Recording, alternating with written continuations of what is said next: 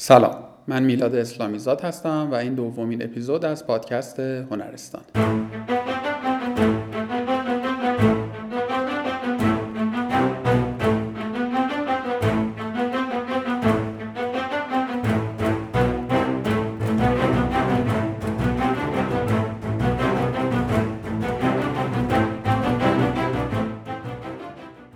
توی هنرستان قرار حول و هوش هنر کنجکاوی کنیم دربارش حرف بزنیم و سعی کنیم اونو بهتر و بیشتر بشناسیم توی پیش درآمد هنرستان درباره اینکه آثار هنری چطور دور بر ما رو پر کردند حرف زدیم و توضیح دادیم که چرا فهم هنر مقوله مهم، سودمند و البته جذابه. همینطور درباره ضرر حاصل از فهم اشتباه هنر صحبت کردیم و توضیح دادیم که این مفاهمه ناقص چطور بین ما آدم ها فاصله ایجاد کرده. اگر قسمت قبلی رو نشنیدید می‌تونید از هر کجا که الان مشغول شنیدن این اپیزود هستید قسمت پیش درآمد هنرستان رو هم پیدا کنید تا بیشتر با چند چون این پادکست آشنا بشید. خب حالا و در این قسمت به سراغ سوالی میریم که عمرش به طول تاریخ تمدنه. وقتی درباره هنر حرف می‌زنیم دقیقا درباره چی صحبت می‌کنیم؟ تعریف هنر به عنوان یک مفهوم یا کانسپت عملا غیر ممکنه هر چند تعریف مختلفی برای هنر وجود داره اما هیچ کدوم رو نمیشه به عنوان مبنا و معیار در نظر گرفت و روی اون متمرکز شد. برای تبیین تعریف ناپذیر بودن هنر لازمه که یک مثال رو با هم مرور کنی و بعد بیشتر دربارش حرف بزنیم اگر از شما بخوان مثلا علم تبابت رو تعریف کنید احتمالا واجه هایی که به کار می‌برید خیلی با کلماتی که من یا دیگری استفاده می‌کنیم متفاوت نیست. علتش هم اینه که قلمرو علم تبابت کاملا مشخصه بدن انسان سازوکارهای طبیعی داره که به دلایل مختلفی ممکنه از کار بیفته یا درست عمل نکنه. کار پزشک هم اینه که سیستم ها و بخش های آسیب دیده رو پیدا کنه و به حالت طبیعی خودشون برگردونه. در واقع ما با یک مبنایی سر و کار داریم به اسم طبیعت که وضعیت های قطعی و مشخصی داره. قلب باید x بار در دقیقه پمپاژ کنه. دمای بدن باید روی x درجه باشه و الی آخر. حواسمون باشه منظور من این نیست که بگم کار تبابت ساده است.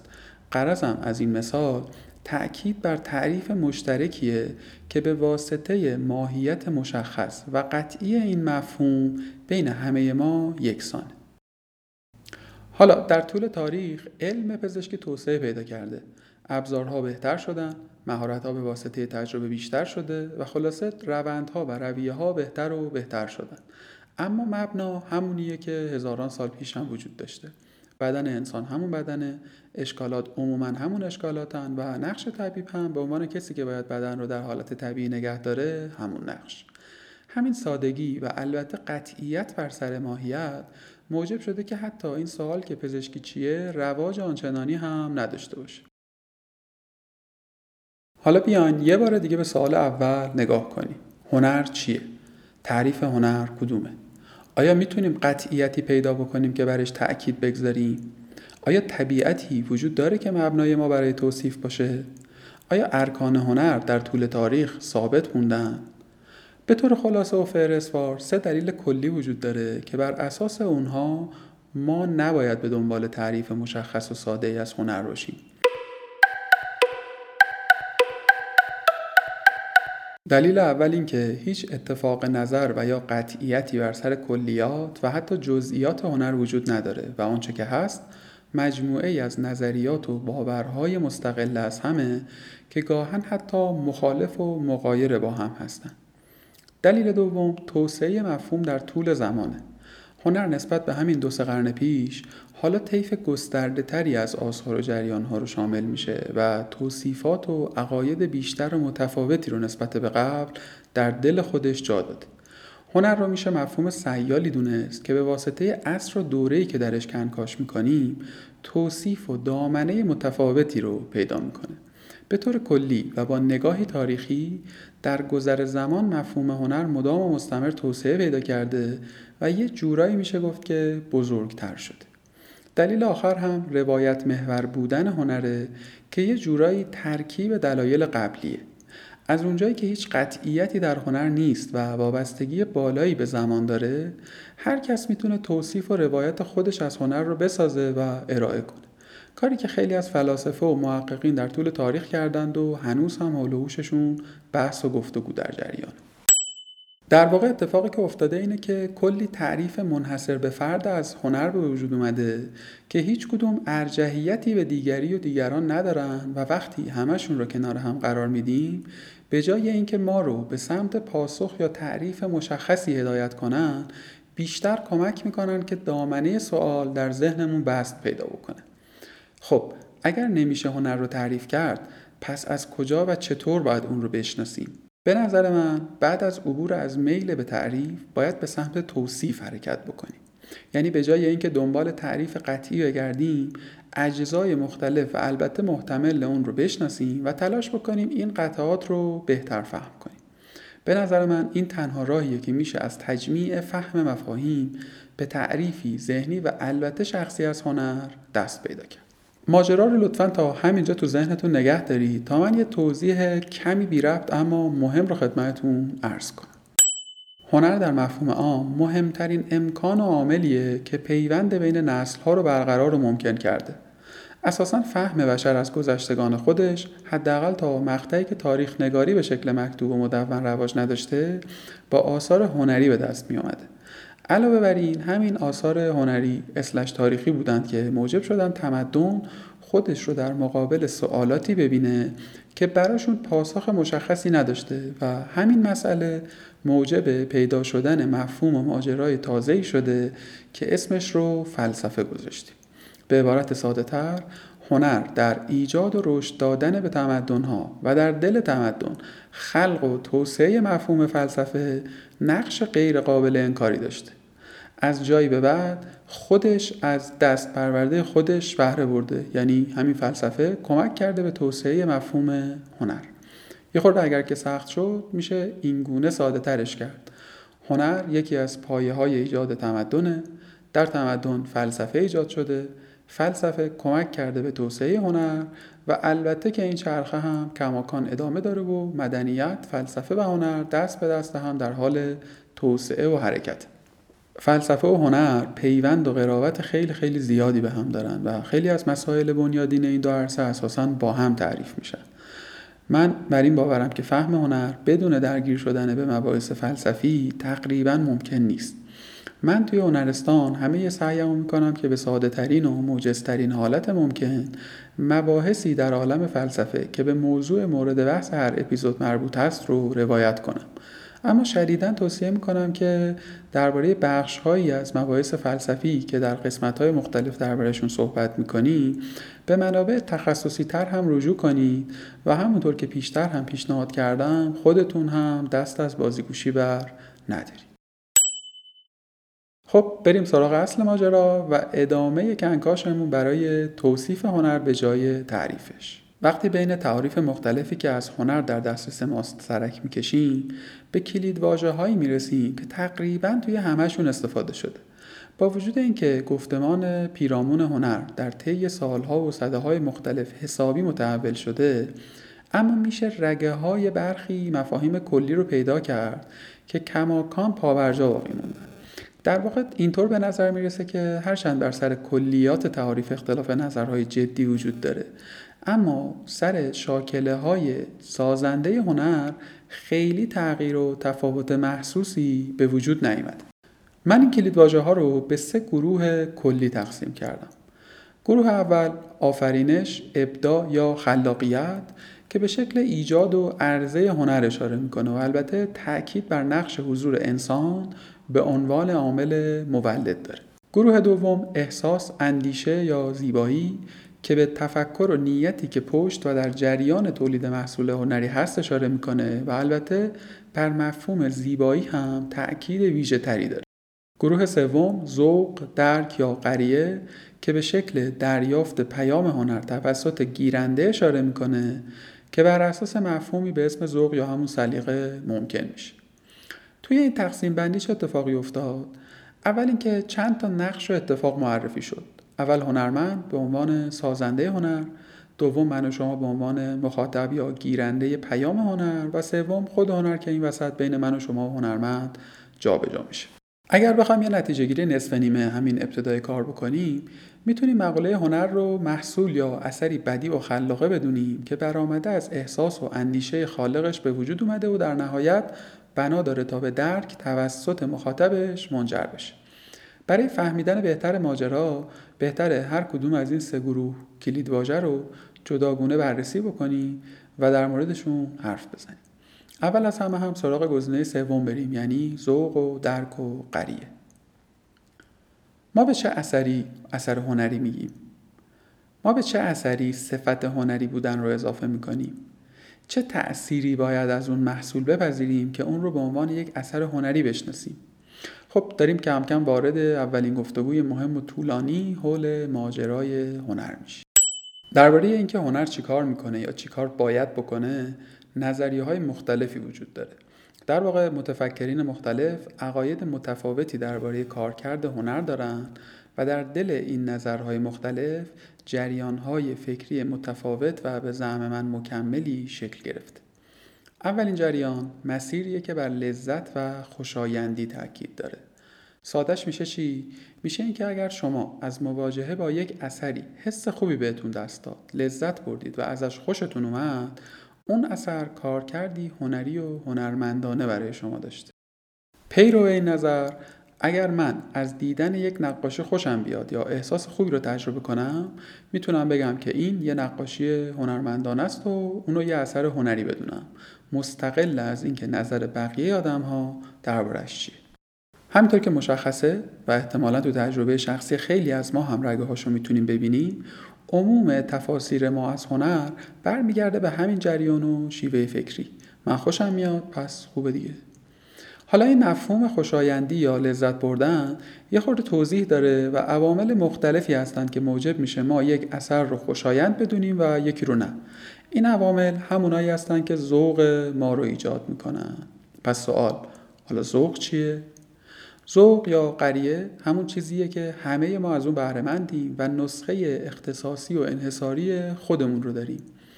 ذوق متأثر از عوامل مختلف در ما شکل می‌گیره توسعه پیدا می‌کنه و هویت مستقلی برای ما می‌سازه که بتونیم با اتکای به اون ادراک منحصر به فرد خودمون رو داشته باشیم. همین ذوقه که موجب میشه من از یه آهنگ خوشم بیاد و شما نه. حالا که صحبت از موسیقی شد بیاین این آهنگ رو با همدیگه گوش بدیم. ببار ای بارون با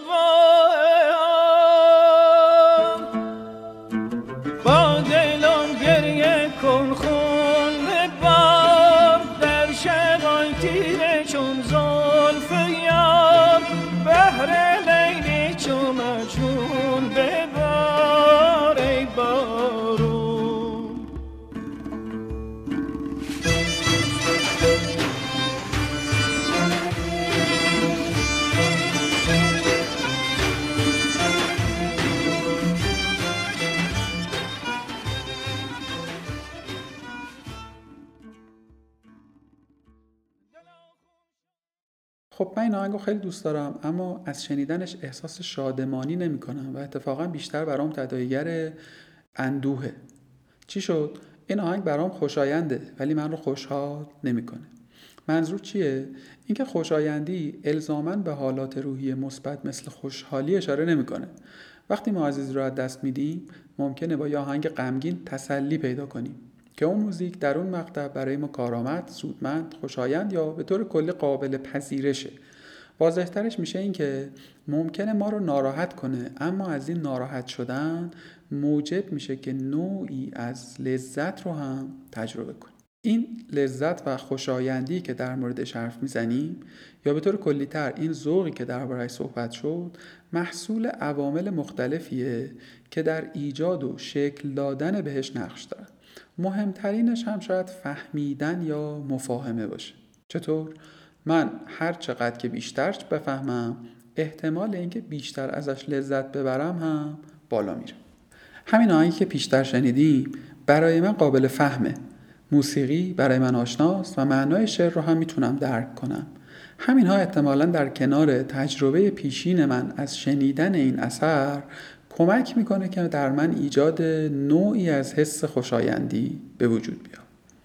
یا مثلا سبک رئالیسم توی نقاشی رو میشه باستاب عینی از طبیعت تعریف کرد. البته واقعا تعریفش این نیست و تو قسمت بعدی دربارش بیشتر حرف می‌زنیم.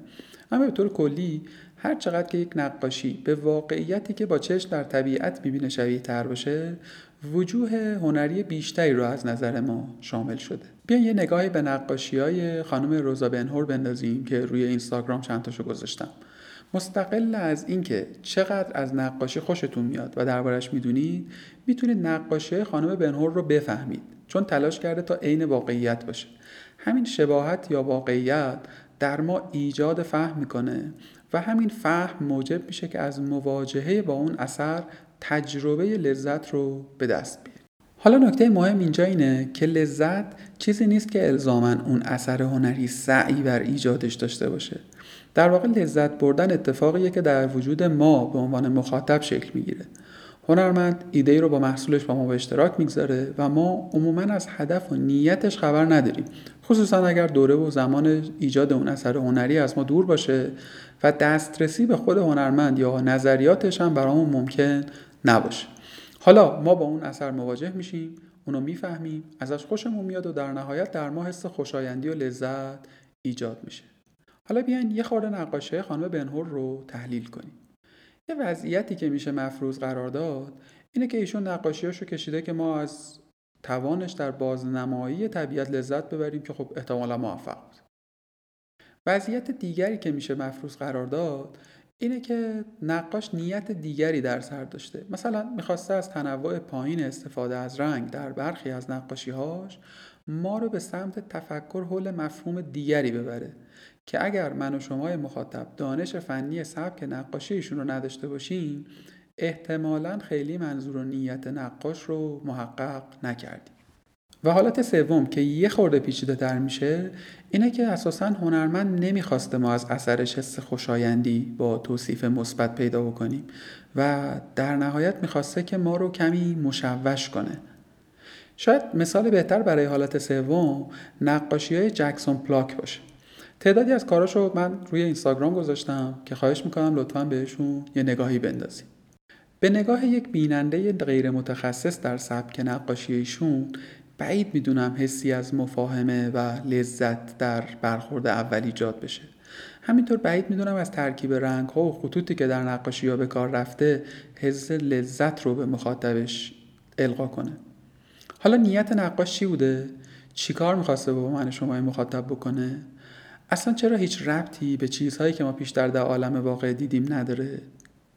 فعلا بیایم از اینکه بفهمیم نیت هنرمند در خلق اثرش چی بوده صرف نظر بکنیم و به این فکر بکنیم که اولا چرا ما نتونستیم اثر هنرمند بزرگی مثل پلاک رو بفهمیم و مهمتر اینکه نفهمیدیم باید باهاش چیکار بکنیم.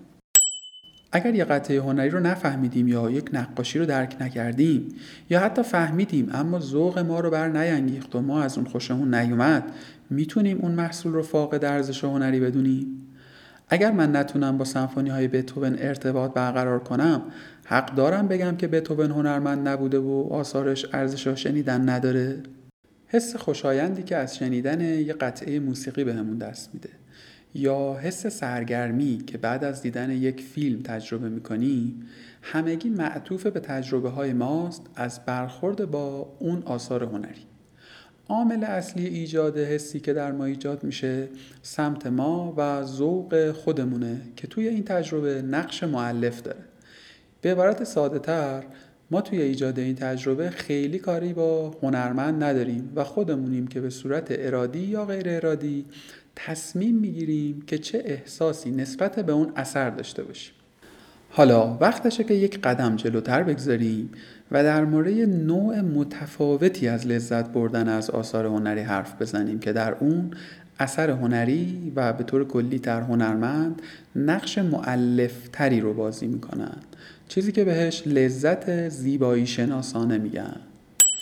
تو مثالهای قبلی من به عنوان فرد درگیر و مخاطب به اثر هنری مفروض قایت تاثیر و نقش رو در ایجاد اون تجربه خوشایند یا ناخوشایند داشتم. یعنی یه جورایی این من مخاطب بودم که معیار ایار هنری محصول رو تعیین می‌کردم. اما در تجربه لذت زیبایی شناسانه علاوه بر داشته های من که در اون تجربه درگیر هستند عقل و تفکرم هم به کمک میاد یه بار دیگه لطفا به نقاشی های پلاک نگاه کنید. در برخورد اول تجربه حاصل از تماشای اونها در شما احساساتی رو ایجاد می‌کنه که ممکنه چندان خوشایند نباشه و نتونه از شما نمره قبولی رو بگیره. حالا اگر شما سعی کنید که به ماجرای پشت اون آثار دست پیدا بکنید و بین نقوش مختلفی که در تابلو کار شده ارتباط و معنا پیدا بکنید یک گام مهم در مسیر فهم اثر هنری برداشتید. در مواجهه با یه اثر هنری دو معلفه در مخاطب در درک و برقراری ارتباط با اون اثر هنری نقش دارن. یکی ذوق ماست که در لحظه و برآمده از تجربه که ایجاد شده شکل می‌گیره و معیارش هم میشه ایجاد یا عدم ایجاد حس خوشایندی در ما که مفصل دربارهش حرف زدیم. یکی هم میشه ادراک و مفاهمه که تلاش ذهنی ما برای کشف و فهم و دقت در سوژه و اثر رو میطلبه. خب احتمالا متوجه شدید که ما از نظریه اول که متمرکز بر ایجاد حس خوشایندی بود داریم کم کم عبور می‌کنیم و وارد به عرصه و نظریه جدیدتری میشیم.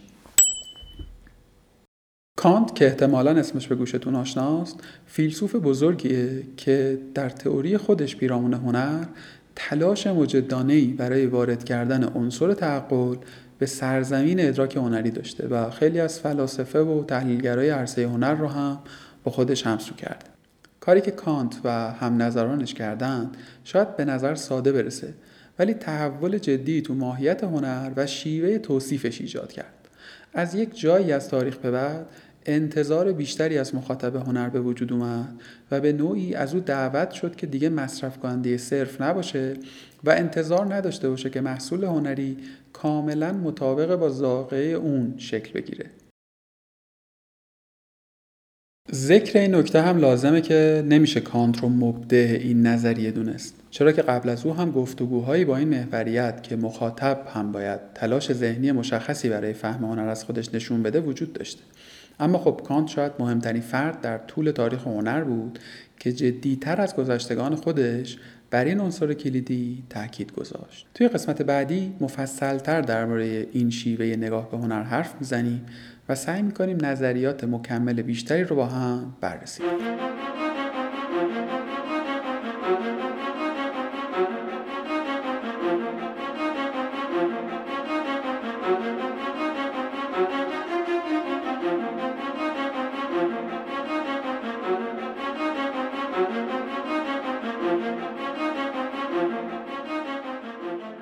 قسمت دوم هنرستان تمام شد.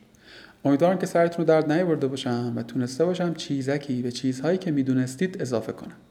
لطفا نظرات خودتون رو درباره هنرستان از طریق ایمیل سلام ادساین اچکست رو با من به اشتراک بگذارید و هر نقد یا پیشنهادی که در مورد محتوا یا شکل تولید اون دارید رو به گوش من برسونید.